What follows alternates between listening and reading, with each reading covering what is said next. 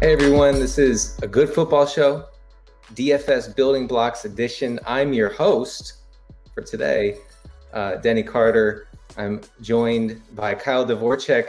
I'm subbing for John Daigle. I'm going to do my best. I'm going to try not to expose everybody to my worst galaxy brain instincts in, in, in building DFS lineups. Uh, maybe maybe Kyle will, will goad me in that direction, but but we'll see. You know, going into week two, we have a few clear, you know, very potentially high scoring games to target uh, for stacking purposes. Uh, we're going to talk about those in, in, a moment. First, we want to start with uh, something that you know we need to figure out before we can go forward. So, you know, like the basis of how of how we're putting together our week two DFS lineups. We call this decision point. And for this week's decision point, uh, Kyle and I talked a lot about the Chargers Cowboys game. Kyle, tell me about that game. Uh, you know, first of all, why it's appealing, and then and then what how you're approaching it for DFS uh, lineup purposes.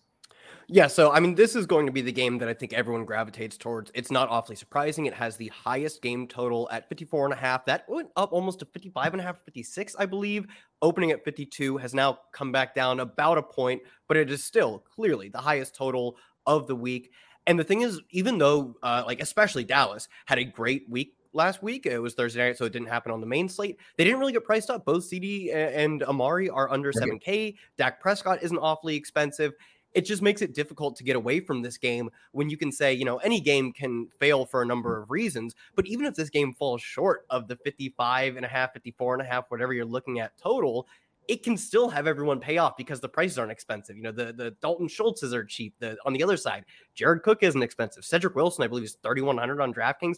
There are so right. many ways to go, and they all seem to have accounted for or under accounted for in price. So I think this is sort of the spot where you I don't know if you make your stand, but this mm-hmm. is a spot where you have to make decisions first and foremost is how do you want to approach the most popular game of the slate and for good reason it's not it's if i say i i don't think i'm going to play as much as the field will I'm not comfortable saying that, but as Daigle talked about last week, DFS isn't about being comfortable. It's about making plus EV decisions, being okay with feeling uncomfortable and knowing that in the course of a 17 week season or even over the course of a few years, you will be paid off more than you will end up losing money. So I think that's how you have to view this game, you know, through that lens of if I make some weird decisions, which I, I think you should be making weird decisions in reference to this game, it might not work this week, but it's a strategy that will pay off over the course of a season, or even if you're playing large tournaments, maybe multiple years. But you just have to be comfortable making the right weird decisions.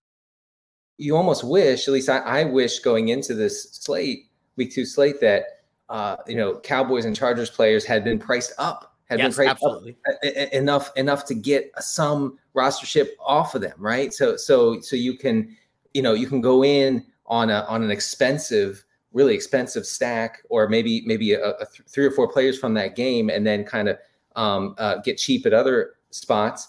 But you can't. That's not viable because everybody's really affordable. Like you can build like a really good lineup with with Amari and CeeDee Lamb and Keenan Allen and Austin Ekeler. We'll get to him in a minute.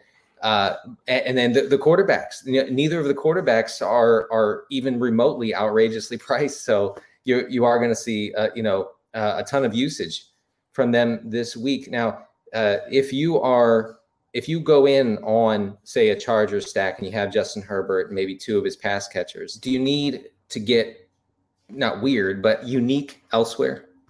Yeah, I think uh, you know, I, I, think you can use unique and weird essentially interchangeably because the thing we're looking for is that let's say you're playing a, a tournament with even hundred thousand people, which I know the the DraftKings and Milly Maker I'm sure has to have more than hundred thousand people in it or something like that if you play what I assume will be like 10% Justin Herbert, a 10% total owner ownership of Herbert down to Allen plus CeeDee Lamb on the other side, that mm-hmm. roster construction, that simple core of, of, a one stack plus a one run back is going to be like on 10% of rosters. You've cut the field down a decent amount if it goes absolutely nuts. If that is the exact combination of players you have to have from this game, you cut mm-hmm. the field down by 90%.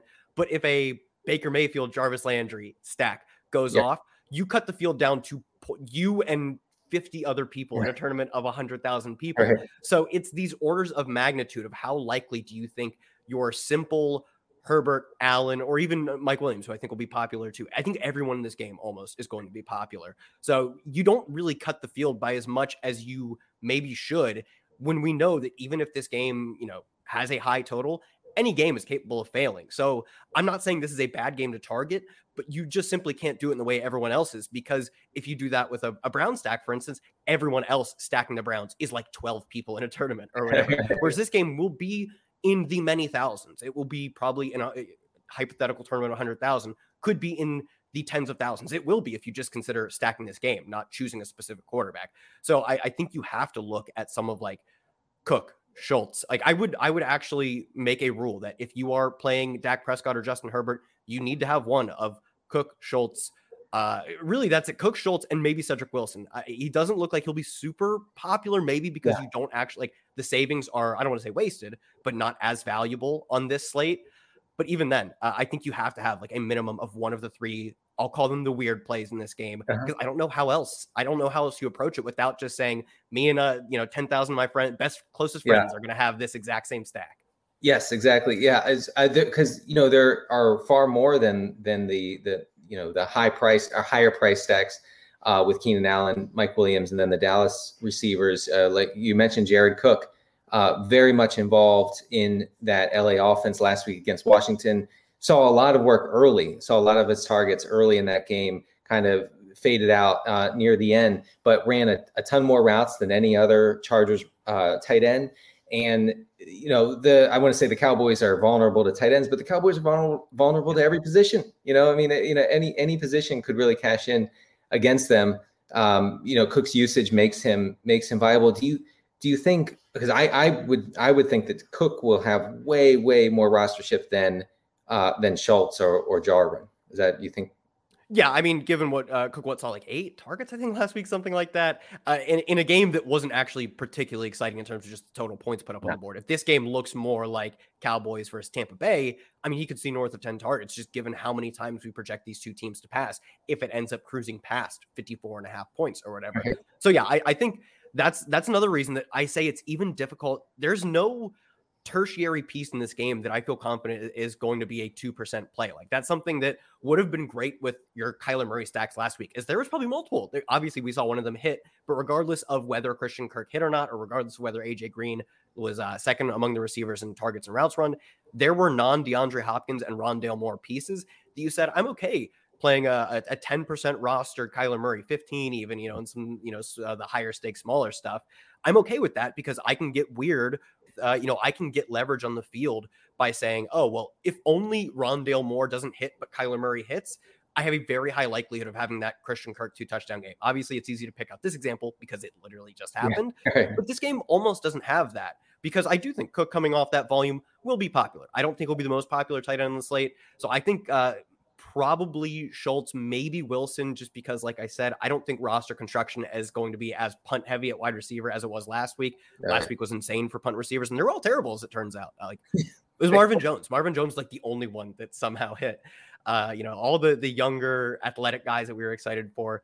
Not a single one of them. Not a single one of them showed up. Uh, I guess Rondale Moore kind of got there towards the end. He picked a few targets, but none of them hit like Marvin Jones. And so No, I don't think this slate doesn't have that punt and then stud type of uh, dynamic. So maybe Wilson isn't super popular, but yeah, even then, I, that's another reason I struggle to play the stacks in this game. Yeah. My personal take is I think I'll probably end up being uh, I'll be less in on both quarterbacks in this game and far more in on Ezekiel Elliott. I think coming off of a, a dreadful week one in which he looked as slow and fat as everyone thinks a still super athlete that he is is, uh, I think he'll be particularly unpopular.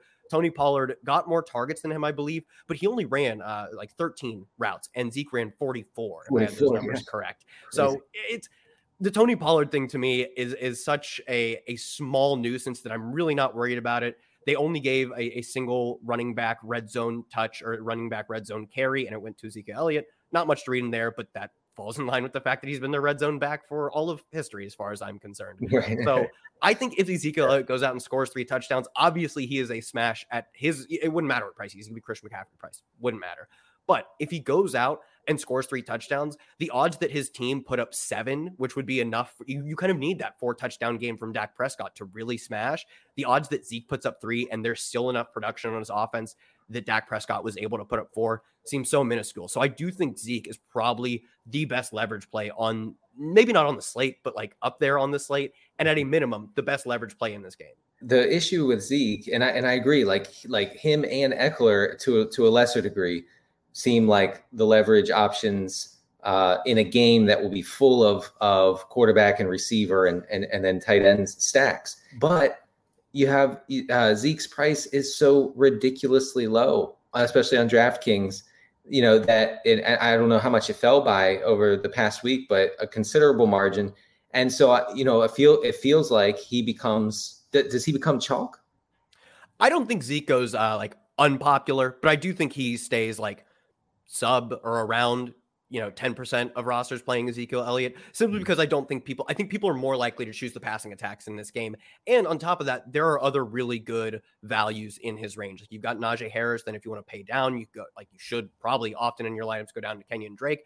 I think the perceived opportunity cost on going away from a Dak Prescott or a Justin Herbert stack will be higher than the perceived opportunity cost of going from, you know, z- away from Najee to Ezekiel Elliott. So I think if people are making uh, making choices in this game, they're more likely to break in favor of of the Dak Prescott stacks, of the Justin Herbert stacks. But I don't think Zeke by any means is just your ticket to say, I'm going to play Zeke and the rest of the chalk on a given slate because he's still going to draw a, a decent amount of popularity. I don't think right. he's a top three, top five uh, most rostered running back on the slate but I don't think he's like outside of the top 20 or something crazy. Yeah, so right, I think yeah, yeah, I think Zeke helps push you away and give you leverage off of the the Dak and the Herbert, but you still need to make leverage decisions elsewhere in your lineup. For me, this game hopefully is a Zeke game. Obviously, given the high total, given the role we still assume Zeke has, he, he mostly showed that role. Only believe seated uh, four carries or something like that. Tony Pollard in week one it sets up to at least have the potential to be a Zeke game. And that's perfect mm. when I don't think he's going to be that popular and he's super cheap. And I think that's the advantage of Zeke is that he fills the same criteria as the rest of the guys in this game. He will just come at a slight discount in terms of popularity specifically. He's cheap. He's cheap relative to what I think he should be. Like he's cheap in that way that like when when Ben DiNucci was starting, he was probably this exact same price, even oh, though it's obviously so much of a different scenario. yeah. So there are many ways you can go with this game. I think the to me, the most important is just to stay away from single stacking with one of the popular receivers and running it back with one of the other popular receivers, no matter which side you choose, yeah, because right. you just gain so little advantage over your opponents by doing that. Sure. Uh, something that Rich Hribar from Sharp Football Analysis said a couple days ago has stuck in my head for 48 hours, and it was it was this: Ezekiel Elliott, or I'm sorry, Dak Prescott audibled out of a dozen run plays that were supposed to go to Elliott on last Thursday uh, against the Bucs. Have you have you heard this or read this? I have I have heard this one. Okay. First of all, what in the world? Secondly, good for you, Dak. And a thirdly, hero, yes. But thirdly, like he was supposed to be very much involved. Like if it was up to the team to to the coordinator to, he would he would have gotten 20 plus carries. Uh, so you know it's it's not like they were they had dismissed Ezekiel Elliott as a centerpiece of their offense. Uh, you know that that factors into how you play him here. Real quick on, on the other side of the ball in the other backfield, we have uh, Austin Ekeler who didn't see a target last week uh, against Washington. So there was it was the Alonzo Mourning head shake gif uh, for for uh, Ekeler drafters uh, in, in season long who were afraid he wasn't going to get goal line touches, but were sure he was going to see you know uh, t- ten targets a game. It was the opposite. You know, he was seeing some goal line work, some uh, work inside the ten, no work in the passing game. Extremely concerning considering that's how he's uh, you know paid off for fantasy purposes. He did run a route on about half of Justin Herbert's dropbacks, though. So he was out there. It's not like they took him off the field and didn't let him run routes. Now, it wasn't his normal route running, I will say. I see him, I see uh, Ekeler as a guy who will have very, very low rostership this week. Am I misreading the situation at all?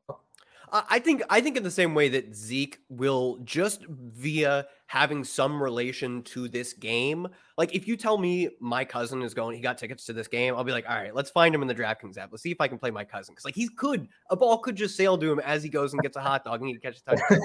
you never know. Like via proximity, Austin Ekeler will probably be in that similar range to Ezekiel Elliott, where I think like the obvious plays this week uh, are going to be something like Najee Harris, Kenyan Drake, even maybe Chris Carson gets in that range. And then if you're paying up, you know, McCaffrey, Dalvin Cook type of stuff. I don't think he reaches that tier, but I think Eckler is probably in the Zeke tier uh, of maybe between five and 12% mm-hmm. rostership. That makes that. I, I, was thinking somewhere around five. You know, and uh, another another thing I, have I've I've liked to do so far in in tournament uh, lineup building is to not play one of the quarterbacks, and maybe this is too galaxy brained, but to uh, to correlate like um, Cook, you know, uh, J- Jared Cook and Amari Cooper, or both Dallas receivers and uh, Austin Ekeler, but but no no Dak or or Herbert in in the quarterback spot. So I so then I could target another potentially high scoring game, uh, and just kind of scrape the kind of scrape the value off of the the the, the Dallas LA game. Um, Cedric Wilson though is someone I really haven't gotten much exposure to. You've mentioned him a, a few times. He had really good usage, didn't he, last week after Michael Gallup uh, left the game with an injury. Yeah, I think the only concern there would be that Noah Brown was healthy scratched. And I don't think Noah Brown was healthy scratched because they thought they had this gem of Cedric Wilson as their number four. Uh, he had spent a few days on the COVID list before uh, before this game, so maybe they thought he wasn't up to speed. If we see if we see him active, maybe they split that number three role. But as a, a six round pick, I believe uh, Cedric Wilson, he had hmm. like fifteen hundred yards this final season at Boise State. He's not a nobody. I think he's probably a serviceable number three receiver, just because we've seen him coming in spots uh, throughout the past year or two where he has like splash games. And I think because of that, they should at least feel comfortable giving him the majority of the snaps as the number three receiver. I do think like if Noah Brown's active, Sure, he maybe takes a few routes away, but Cedric Wilson is a fine number three receiver on an offense that is it's much more than fine. It's incredible. So I, am not a Cedric Wilson truther in the sense of like I think he is this idyllic prospect. Yeah. I'm a Cedric Wilson. I'm an I'm an anyone who's a third Cowboys uh, receiver truther, and yes. that's good enough for Cedric Wilson. Yes, exactly. Uh, moving on to another potentially very high scoring game, we have the Cardinals and Vikings. That game has a, a total right now of, I lost it and now I found it 51. That's stayed stable throughout the week. The the Vikings are in a bad, bad place on defense, uh, missing two starters and a rotational player due to injuries of various kinds. Uh, about to go up against Kyler Murray and, and one of the most potent uh, passing attacks in, in the NFL. I know the the Vikings want Kirk Cousins to be the ultimate game manager. He they they they're paying him, you know, uh, half the GDP of the United States to uh, to hand the ball off to Dalvin Cook. But he they haven't been in that position for a while, you know, and and they they they last year they got into a lot of shootouts. Their defense couldn't stop anybody. It forced Cousins to throw a lot. We saw it again last week against Cincinnati. Um, so we have a lot of options here in the in the Cardinals Vikings game. My preference right now, and maybe I'm, I'm maybe it's too cute. I don't know. It's it's to go Cousins, at least one, probably two of Jefferson and Thielen, and then put on some some Cardinals pass catchers in into the mix. Obviously Hopkins, Moore uh, Christian Kirk. Is that is that is that too smart for my own good? Should we should I just stuff Kyler Murray in there? I think you probably can just stuff Kyler Murray. But the thing is, you're building a different, an entirely different kind of lineup because Kyler Murray on DraftKings at least, but on all sites is obviously going to be uh, yeah. more expensive by a significant amount than than Kirk Cousins. He's two thousand more on DraftKings, so you just get access to an entirely different kind of lineup when you play Kirk Cousins. I totally think you can just though play Kyler Murray. I think given how popular it is to pay for basically as many pieces you can in Dallas, Los Angeles, that this game is going to go considerably underlooked because also it doesn't like somehow if you would have told me two years ago that this game having what you said 50 51 51 yeah. and a half total depending on where you look uh, it would be like the third or fourth most popular game on an, any given DFS slate. Yeah. Three years ago, two years ago, I would have it would have blown my mind. But just given that scoring was up last year, and I don't think there's any reason to think it's quite going to slow down into this year, we have a ton of high totals. It's not going to be the game of the week, despite having a total that in other years would have qualified it to be the game of the week. And we saw last week, Kyler Murray if he gets if he looks as good as he did as a passer last week and then he adds in like the rushing elements. He rushed for a touchdown but i believe it was only 20 yards. Or if he just tops he was sitting uh, just below the 300 yard bonus like two final drives and all they did was establish it because you know they're up uh, do whatever you want if you're up 30 against the Titans or whatever.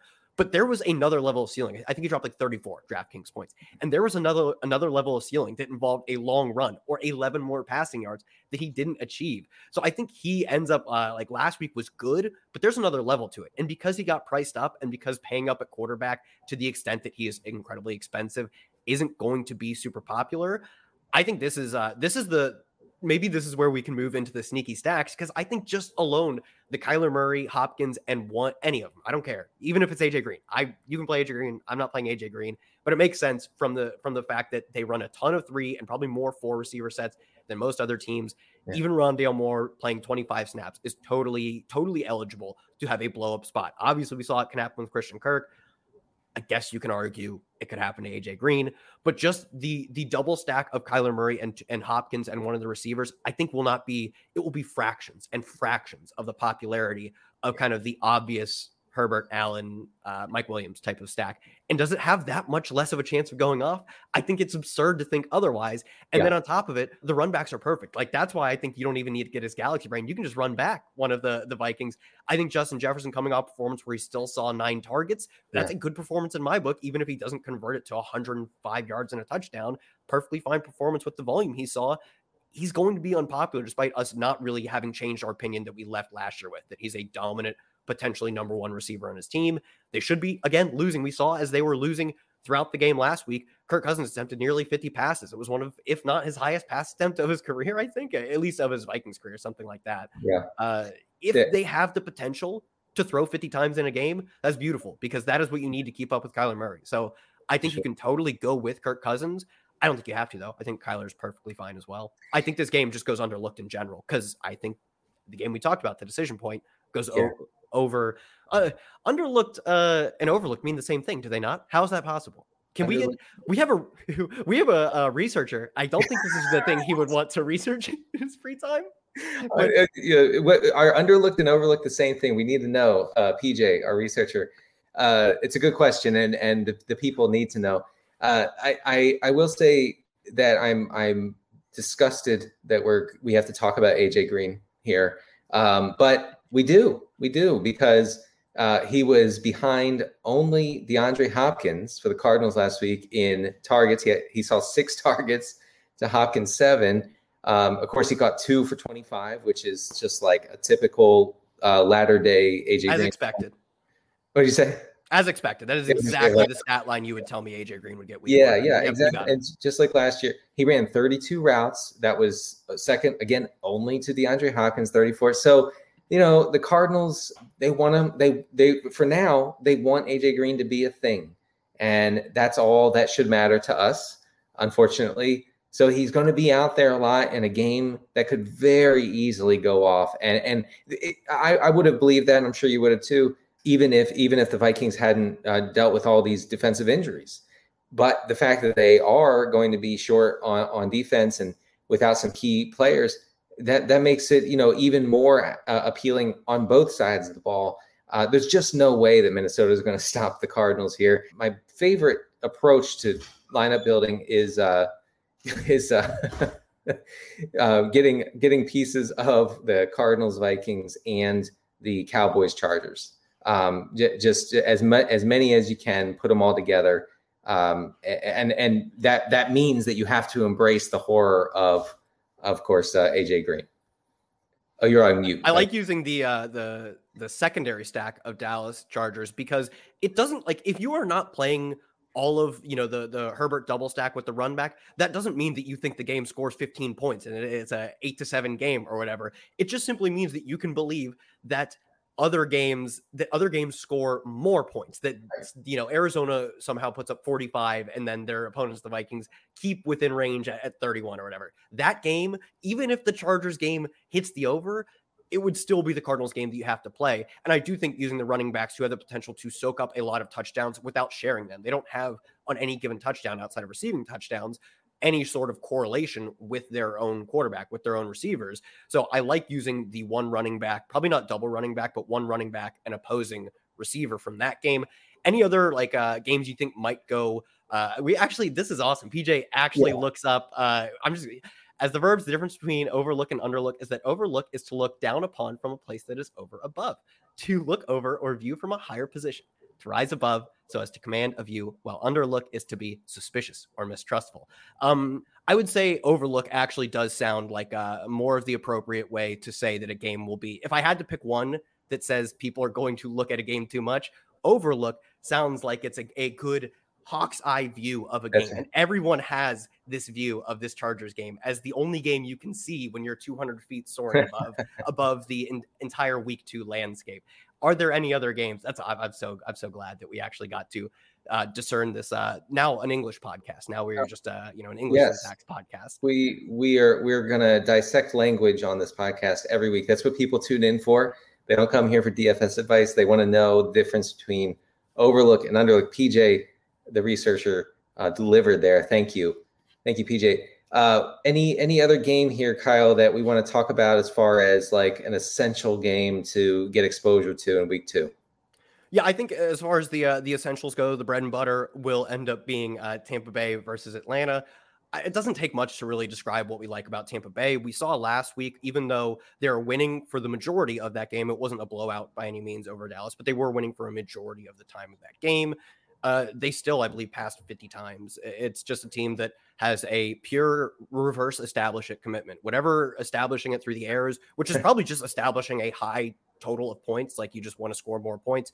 A concept that few teams seem to grasp, even though it is uh, the year of our Lord 2021. They want to establish the points because they have Tom Brady and maybe the best trio of receivers, like literally ever. So I don't really, uh, I don't think there's much to really get in the weeds about. They throw the ball a lot. They're very good at throwing the ball we should be attacking them from DFS lineups. That's about it. Which yeah. ones do you go with? Go with any of them. I mean, Mike Evans got shut down last week. He's a guy who I believe opened his career with what seven straight a thousand yard seasons. I think one yeah. of only one or two players to ever do that. Do we really think he's going to go to the wayside because Chris Godwin had one good week? No, like do like anyone is viable in this game out of the big three receivers, Gronk, and then on the runbacks is why I think this game is interesting. I think after one truly abysmal showing by the Atlanta Falcons, where they only in week one finished 16th, I believe, in pass percentage, despite getting absolutely trucked by the Eagles.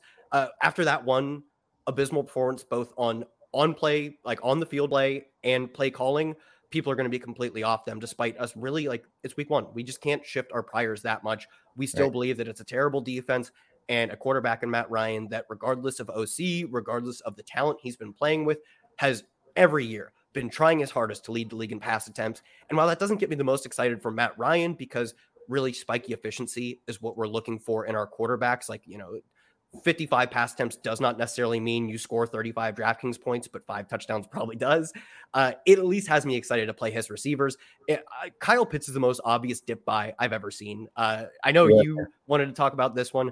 But I think Brady yeah. is not like it's Tom Brady. He's not going to be unpopular. The runbacks are going to be unpopular despite how obvious they seem. Like, can you just wax poetic on Kyle Pitts? Because to me, this yeah. seems like the it's just the perfect buy low material. Yeah. Uh, you know, on the surface, Kyle Pitts was devastating in, in, in week one. Um, you know, he was very cheap. You could put him in any lineup you wanted to in, in week one, and you can do it again in week two. His rostership numbers are going to be reduced by what at least half? Of I'm, I'm, I'm probably probably by by two thirds yes uh, this least. week after a disappointing week one.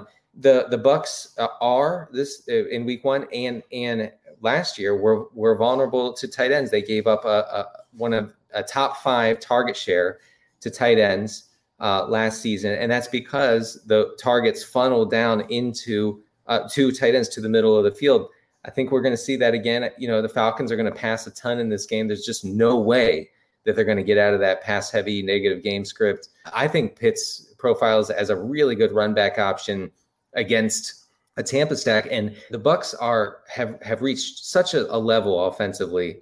I'm looking at a mega stack, a Bucs mega stack, and I wanted to get your thoughts on, on what that looks like. I, I will say that I'm dying to get Ronald Jones into that mega stack because again, burn people last week for I mean for single uh, game DFS purposes. Burn people when he was benched after he fumbled. Bruce Arians then said, "Oh, he's starting." By the way, that doesn't mean much. I get it. Okay, and the people the people who replied to to the blurbs about Ronald Jones said, "Well, that doesn't mean anything." It's true. It's true, but it shows that you know he's he's not he's not permanently in the doghouse. And this game shapes up uh, for for for very very good, you know, rushing game script, uh, especially like a second half kind of blowout situation where where Ronald Jones could, could get a lot of work. Of course, Fournette could too. But my mega stack would be Brady, Jones, uh, Evans, who no one will roster, and and uh, probably probably Antonio Brown. And I'm just trying to avoid Chris Godwin because I think that he will have you know way more rostership rostership against the Falcons. So I'd had the four the the four person and maybe the Bucs defense too, even though they're they're expensive. Throw them in there just a total domination, total blitz, blitz, uh, Bucs blitz, and then throw in Kyle Pitts, who you know, who who would be shocked if Kyle Pitts saw double digit targets this week? Yeah, Kyle Pitts uh, last week, I believe, saw like a 25% target share and uh, uh, air yard share north of 30% off the top of my head. Like, yeah. Uh-huh. sure, uh-huh. he didn't go for, like, like again, we've talked about it with, with other players. Uh, I still think there is somewhat of a disconnect between last week's volume or an entire season's worth of volume and uh, what we see from uh, a rostership percentage, simply because people, even uh, even today, maybe less so than 2016, are still doing somewhat box score surfing. You play a, a, super popular Kyle Pitts and he doesn't crush, and you think, ah, well, especially DraftKings up the price, like which makes sense. It, it, he saw volume and he was popular. That's what makes guys, you know, that's what's yeah. going to get a guy to go up in price. But he burns you and then goes up in price, and uh, you know the average DFS player is probably very unlikely to go back to that well. Whereas we see the volume and then we see the low popularity given the the increase in price, and we think this is perfect. This is exactly what we want to see. So yeah, I think Pitts makes perfect sense as the run back. My only concern, like I wouldn't play Ronald Jones with my Tom Brady stacks in anything other than small mm. field because if you're playing that in the Milly Maker, I do believe there's probably at most a neutral correlation, if not maybe a negative correlation between Ronald Jones hitting his 90 some percentile outcome and Tom Brady plus two of his pass catchers doing the same. But I do think in a, a small field where you can afford to have Tom Brady go for, you know, heaven forbid he goes for 32 instead of 39, you can actually afford to have that happen when you only have to beat 800 opponents or whatever it may be. So I think in that case, especially because they're massive favorites right now, 12 point favorites against the lowly Falcons at home with the highest implied team total of the week, not even the main slate of the entire week uh, by a point and a half yeah, you can totally get a running back who may not really, he's not going to catch any passes. They might target him once, and you can bet your bottom dollar he ain't catching it. So uh, right. uh, I, I, think it's perfectly fine to play that in the in the smaller fields. I do think it cuts off like the 99th percentile, which you probably need in the Milly Maker. So I think that's where you find the differences in the ways you're building lineups is looking for that. Like every spot has to be perfect in the Milly Maker. Nearly, you really can't afford more than one. Not uh, not even a, a complete bust. You can't afford more than one like sub 20 point play, something absurd like that, unless it's like the James O'Shaughnessy punt of the week or whatever. He can get you eight, and I guess you're fine there. So, uh, you know, any other sneaky stacks? I, I, think there's a few that I'll just briefly run through, and then we can maybe move to some fades that we have. I think just going back to, to Russell Wilson, especially versus the Titans, who will have, again, just the buy the dip on the run backs. Titans look terrible in week one. I think they were, of all teams, probably a team that's susceptible to looking terrible. One, because they're a team that's built sort of like the Ravens are in that run first approach. And we've seen the Ravens, when they get on their heels, are probably not the best team to be fighting from behind. I would imagine a team that wants to center their attack around Derrick Henry is not a team built to come from behind. Then they just had, I would say, largely random events happen. They they took like five sacks, which sure, like they they deserve to give up a lot of sacks that game. Their offensive line played terrible, but that is a truly abysmal, like a, a low percentile outcome to give up that many sacks. Julio Jones, a very good receiver, as of the last time I checked. Maybe he's bad now. Maybe he's AJ Green. Dropped a handful of passes. I don't expect Julio to drop that percentage. I believe it was like two. Uh, it was two of his passes he dropped. I don't expect him to drop two passes every week. So I think they were probably a team that is not going to be as good as they were in the past few years. It doesn't mean they're terrible. So that's yeah. sneaky to me. any love for I'll call it the this is the real sneaky stack. These ones you know, you've heard you've heard of the players I've been talking about, but have you heard of a man by the name of Baker Mayfield, one of the highest implied team totals, and now Sans Odell Beckham is going to be particularly easy to pick apart who you actually want to play. Last week we saw almost no Rashard Higgins, we saw Anthony Schwartz tie a team high in target. Schwartz is questionable, by the way, so you know if you're like I played Schwartz even though he was listed as out because you said I should play Anthony Schwartz, uh, I'm like, well, maybe you should have checked that he was listed out. Check but the injuries, guys. Sans Odell Beckham, probably a target tree that is more condensed. It's more easy to pick up on two of the guys. Gonna be super cheap. No one's gonna play it, despite the. This is why I, I love playing Cleveland in these spots when they have a super high team total. Maybe Nick Chubb gets tackled at the five, and then they throw a touchdown, and then they throw another touchdown on the next drive because they should kill the Texans still. I, yeah. I think this is uh this is the official, the official a good football show DFS building blocks, sneaky stack of the week, if I'm allowed to anoint that. And then, you know, give your thoughts and we can finally move to some fades. No, that's good. Yeah, the the Browns are, you know, not the the ancient uh, run heavy team that we thought they were at the beginning of 2020. You know, at, at this point, they they can, you know, they can let it rip a little bit in the passing game. My issue is like, and of course, you know, this is part of the part of the part of the fun of building lineups. Who's going to get? Who's going to score the touchdowns? Like I know Jar- there's Jarvis Landry soaking up a bunch of short targets and stuff, but is it Schwartz? It's not Donovan, Donovan Peoples Jones. OBJ's out. Do do you go Njoku, who who was the the primary pass catching tight end last week over Hooper? I you know I, I am just I don't know who to stack with Baker, but but you're you're, you're probably right. I mean, this is probably a, a massively overlooked opportunity uh, to get a lot of value out of out of Cleveland players. All right, who are the who are the fades? Who are the the bad players who are bad at football and shouldn't make our lineups? Uh, I, I I jest at this because like anyone, almost anyone, like as long as you're like taking the field and have like not uh, uh not an unreasonable uh you know projection, you're not like 8200 and the coach just said you're not going right. to play. Like if we found out Brandon Aiyuk was going to do what he did beforehand, you probably shouldn't have played him. But uh, I think given that pricing is in the neighborhood of efficient and uh, and how popular players are, generally has a, a high degree of correlation to how like how well they project to do. Obviously, not how well things end up. There are uh, rarely actually bad plays. When I think, and this is something that you know Daigle talked about, is we'd much rather uh, you know teach someone how to fish, uh, teach a fish how to not be a fish, if anything, and uh, instead of just giving them the plays. When I say fades, it does come in the context of uh, you know if I am playing, eh, I'll, I'll, play some you know some Dak Prescott and Herbert stacks. They'll have weird players attached to them, but then I'm not also going to play the popular running backs. I'm, I'm not also going to play everyone's favorite tight end of the week because at that point, like not even like you know you're borderline running into dupe territory at that point. But not even that. If all of your all of your line hits, you're still highly correlated with a thousand lineups in a contest of a 100,000 people. When you are playing a contest that is so top heavy, as most tournaments are, but especially one that would have a 100,000, like those always are just going to be the most top heavy. Uh, you can't just say, if everything goes right, I get to one in a thousand shot. If I hit this nine leg parlay, I still am just flipping coins over which punt receiver me versus 10 other dudes had in our lineup because we had almost the same lineup. So when I say fades, I mean, given how popular someone is going to be and given what they project for and maybe the opportunity cost, someone who I think it makes sense to find different players in their range or maybe build rosters entirely different. Yeah. If you like a player that I say uh, you should be fading, you probably just need to build in a different way than I think I'll be building my lineup. Uh, so yeah, let's get to the fades. Najee Harris, how are we how are we handling him? Because 100% snap rate in week one gets the Raiders on a short week coming east. It's going to be 2 a.m. West Coast time when that when that game kicks off mm-hmm. in Pittsburgh. Uh, you know, he has everything going for him. He's going to have, you know, be on a ton of rosters. Uh, does he have any tournament viability this week for you? I, I, like I said, you know, all these players are viable. It's not that I think Najee Harris is bad. It's not that I think that he doesn't project well because he, he should be one of the better values on the slate. Uh, it's simply that I think he will probably be among the two or three most popular running backs on the slate given how cheap he is relative to the volume he could see.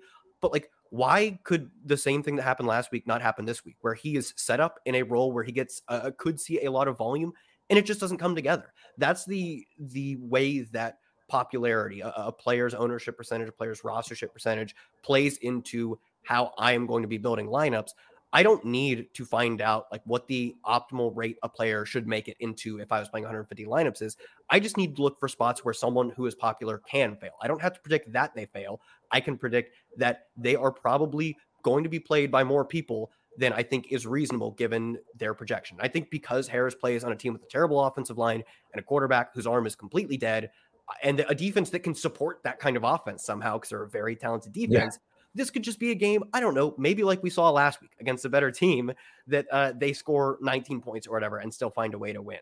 So I think Harris, sure. despite I believe he led the league in percentage of his quarterbacks dropbacks that he ran a route on. He yeah. still has a lot of competition for targets. He still has terrible offensive line.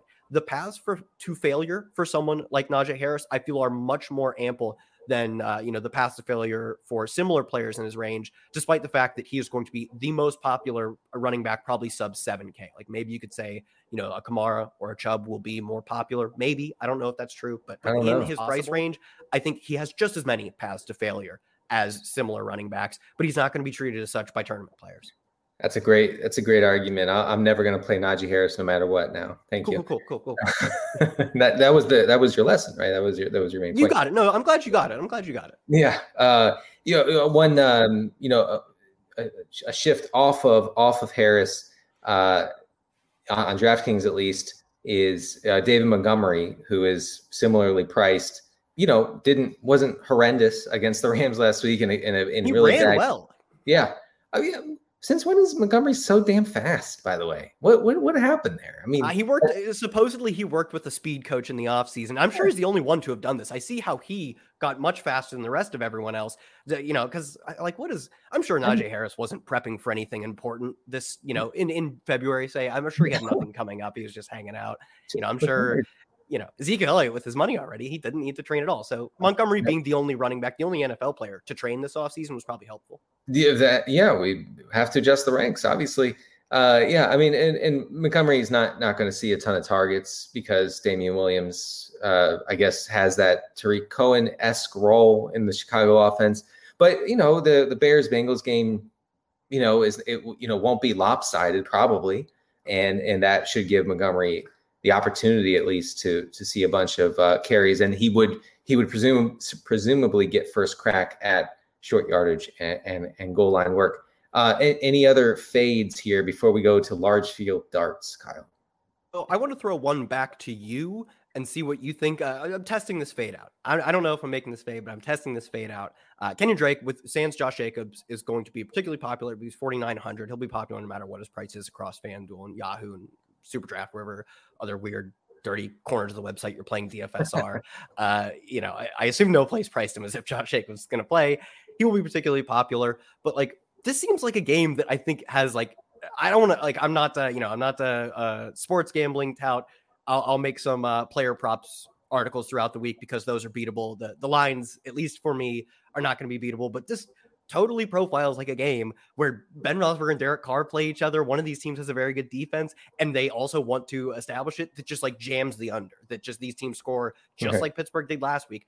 Very few points relative to what you're seeking from a, a tournament lineup that like I'd be fine playing one defense in this game and then nothing else because Kenyan Drake, unless he catches a ton of passes or finds the end zone, his team should be trailing if they just happen to, I don't know, maybe target a tight end a lot instead of the running backs. Say something strange like that happens. It's very possible that Kenyan Drake gets a handful of targets, he puts up 16 points, and 16 points is great for your cash game lineups, but at the end of the day, you will need to amass raw points. It's like the reason you wouldn't put the cheapest $200 player who projects for one reception in the captain spot of your showdown lineups.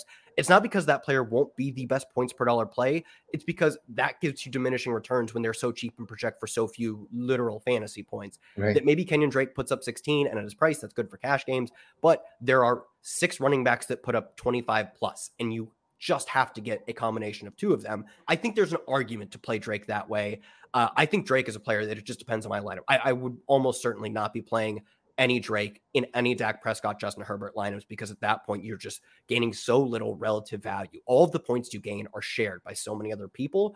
But could I play? Uh, could I play Kenyan Drake in my Kirk Cousins lineups as you suggested? Yes, you totally can because you those points are, are probably more valuable in that lineup. What All do right. you think of the Drake fade? I don't think it's a fade on every lineup, which is why it's important we talk about building lineups that are, are valuable, not just our favorite picks of the week. I think it's a fade in any lineups that are, are popular because I think this game just looks ugly. I don't want to play players in games that feature Derek Carr and Ben Roethlisberger. I just don't want to do it. Yeah, no, I mean that that, that makes sense. Uh, you know, if you if you've gotten a little funky in another part of your lineup, especially in like a like a foundational way, um, with a quarterback and, a, and and stacking with pass catchers who might not be like hugely rostered, then I guess Drake would make sense as as just a um, you know a, a, cheap option to to plug in there. But yeah, like you said, there's there's little reason I think to to say, oh, you know who's a good play? Uh, Dak Prescott, Kenyan Drake, and then the Dallas receivers and um, uh, uh, Keenan Allen. You know, like like that. That's a good lineup. I mean, it could score a lot of points, but it's going to be you and a, a monster percentage of the field who's doing the exact same thing, exact same lineup. That's a that's a great way to think of, and that's a great way to think of a, a fade. Let's go on to large field darts, which you know I, I could make this uh, portion of the show go on forever. You know, I I, we, I could do six hours on large field darts because that, that's just how my my brain works with these uh, with this lineup construction. I'll start with one uh, who I, I, I don't know if he qualifies as a dart. I, you you agreed that he did. I hope that the, the listeners also agree. Uh, DJ Chark, who is 5600 on DraftKings, 6100 on FanDuel. So I, I, tweeted today after looking at air yards uh, numbers from Week One I, that I was stunned that DJ Chark was third overall in air yards in Week One with 199 uh, in in you know frantic comeback mode against Houston. Um, that was the, like I said, third most. He caught. this is a a prototypical DJ Chark line. Caught three of twelve targets for 86 yards and a touchdown. Um, but you know that opportunity, uh, the, I, I think dispelled the idea held by many people, including myself, that Chark had fallen somewhat out of favor with the Jacksonville coaching staff. He had missed a lot of time in the in the preseason and training camp but he was right out there playing a ton of snaps, running a lot of routes in a in a Jacksonville offense that's going to throw a lot. And they're they are six and a half point underdogs, I believe, to Denver this week. So you know we're going to see similar a similar type approach as we are probably going to throughout 2021. Are we are we considering you, you Chark as a as a dart throw? And and if so, are you are you correlating him with anybody on the Denver side?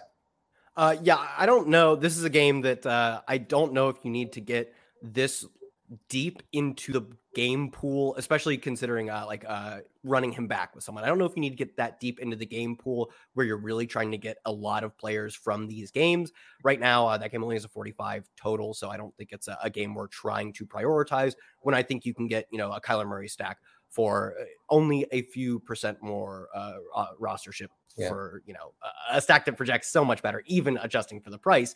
But do I think DJ Chark is the not just a good tournament dart throw? He's like what tournament dart throws are made out of, where he can have 10 plus targets in a game and an ADOT over 15 and still and still see that type of volume repeatedly, not just once, not twice, but he can be a player who his team sort of runs their offense through a la Calvin Ridley while still taking deep shots to him because that's sort of the the gripe that uh, you know a hypothetical gripe you can have with a Michael Thomas or especially like DeAndre Hopkins last year was a lot of his games he could see a decent amount of targets but unless he racks up a, a lot of YAC on a few of those he's reliant on something like touchdowns whereas DJ Chark gets so many deep shots that the odds of him picking up one or two deep shots in a week are incredible relative yeah. to, you know, like we talk about Anthony Schwartz, but he's truly this obscure tournament dart throw, or Marquez Valdes-Scantling sees a lot of air yards last week, but he's not going to do it on 12 targets. He just doesn't have that next level uh, of sort of tournament viability to him that I, I, like him, but it's not quite as glaringly obvious as someone like uh, someone like DJ Chark, who if he keeps this up, he doesn't even have to keep it up entirely, but if he keeps up something similar to it, uh, yeah, I think it's totally, totally possible that he is one of the the higher yards per catch guys on a very reasonable target volume every given week. So yeah, I think he's the like idyllic tournament dart throw. Yeah, uh, we'll move on in a second. I just want to say on the record that I have a I have a lineup that I really like that has mm-hmm. Trevor Lawrence, DJ Chark, uh, James O'Shaughnessy, one of the best players in the NFL. Kidding, but still, he's very very cheap and affordable. And then running running back with Javonte Williams, who out who who had more rushing attempts last week than teammate Melvin Gordon. Uh, Melvin Gordon broke off the long run, so it, Gordon's box score, you know, stat, box score stats looked a lot better. Um, anyway, that's that correlation I, I like a lot. Let's move on to a couple more dart throws. Um, well, we, we we mentioned Schwartz. He's questionable, you said, and but he had five targets last week, 126 air yards, the 10th most. Uh, any anybody else come to mind as a as a dart throw here? Uh, so Cole Beasley, I think, really underrated in how he saw 13 Josh Allen targets, not just 13 targets. Uh, like Diontae Johnson sees a lot of targets, right? But like at the end of the day, we know the hands that those came from were uh, Ben Roethlisberger's. Not as exciting as outside of last week. Uh, the year before last week was a very good year for Josh Allen. If Josh Allen is to resume playing even uh, an 80% of what he did last year, 13 targets from him would just be absolutely massive. So, so Cole Beasley's 13 targets. That's all you need to tell me. Even if it's Cole Beasley, I don't care. 13 Josh Allen targets are 13 Josh Allen targets. I think uh, he was, I thought he was a very viable play last week, and he exceeded my expectations in terms of volume. That's all I needed to see. Cole Beasley, I, I doubt he gets really much much uh, popularity in tournaments, mm-hmm. but I think mm-hmm. especially if you wanted to play him as part of a Josh Allen stack, would be pretty unique, and uh, I think get you away from some of the popular plays. So Cole Beasley, tournament dart throw, you heard it here. Absolutely, and throw Waddle in there just just in case. Yeah. Um, all right, and uh, we're going to move on now to sneaky stacks for week two. I, I wanted to uh, just read John Daigle's stacks. He he sent them to us before the show, and I feel obliged to share them with the audience. So here, here's what here's what Daigle's doing: a Josh Allen double stack. So I guess I guess that could be Stefon Diggs and, and Beasley, or Diggs and uh, Davis or Sanders and Beasley. You know, it, you you kind of have your pick between those four pass catchers. Uh, so an Allen double stack alongside Jaylen Waddle, uh, which who I just just mentioned. Now Will Fuller is out this week. He's out maybe for the foreseeable future with a personal issue. You know, Waddle and DeVante Parker are, you know, could could constitute a pretty narrow target tree uh, for the Miami offense for the time being, and something I, I that, that, draws me to Waddle is that Buffalo the Buffalo secondary is tough against outside receivers. You know, they they don't lock them down, but uh, generally that's not where you're attacking the Buffalo defense. You're attacking the Buffalo defense from the slot, and that's where Waddle is playing. So I, I think the Waddle, I think John Daigle's uh, stack here with with the Bills Dolphins game is is very good. He also has one with uh, oh the Cousins double stack. So you got Cousins, Thiel, and Jefferson uh, with Chase Edmonds and DeAndre Hopkins. So it's a mega stack for that game, that Vikings Cardinals game. I like that a lot. Chase Edmonds, I think, kind of is, going to get lost. Already has gotten lost in the in the DFS discourse um, after. And I know this this gets old. I, I I actually I don't love saying it all the time, but had Chase Edmonds had good usage last week. Like he was on the field a good amount uh, ran a good amount of routes. I know it didn't end up being a monster day for him, uh, but you know I think he he's a very cheap way to benefit from a potential shootout here. My uh, stack that is not so sneaky, but I'm going to say it anyway. Well, I you know I should say the Trevor Lawrence thing for that, but but here's here's what I have for this: uh, Russell Wilson with Chris Carson, and then one of Lockett or Metcalf. Good luck deciding who that would be, and then you throw an AJ Brown in there as well. Um, you know, I, I I don't know. Julio kind of freaks me out a little bit, uh, but Julio's price did drop a, a, decent amount from last week, and rightfully so. So Julio, I guess, could be viable there. Do you have a, a sneaky game stack there?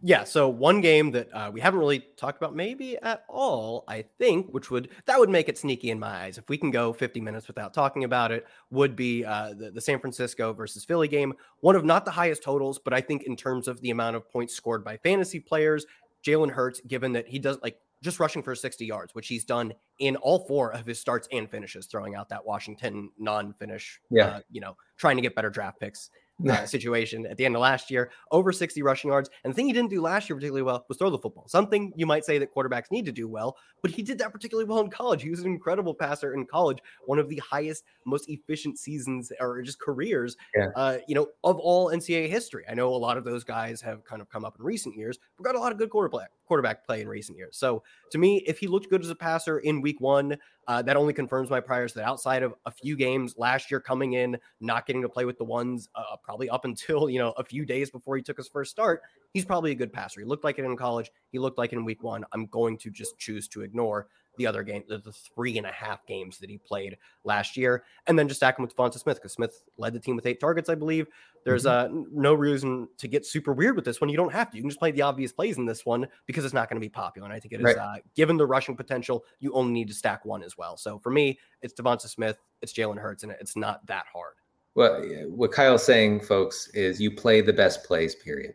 You know, you don't worry about anything else. I, that has it makes a lot of sense, and and the fact that we didn't talk about that game is is a as a good indicator, I think, to the audience how that how that Niners Eagles game might be perceived could go off. You know, a lot of these games could go off, but but yes, I, I do like that that stack a lot. Is there is there anybody on the Niners side that you would run back? Would, would it be Deebo?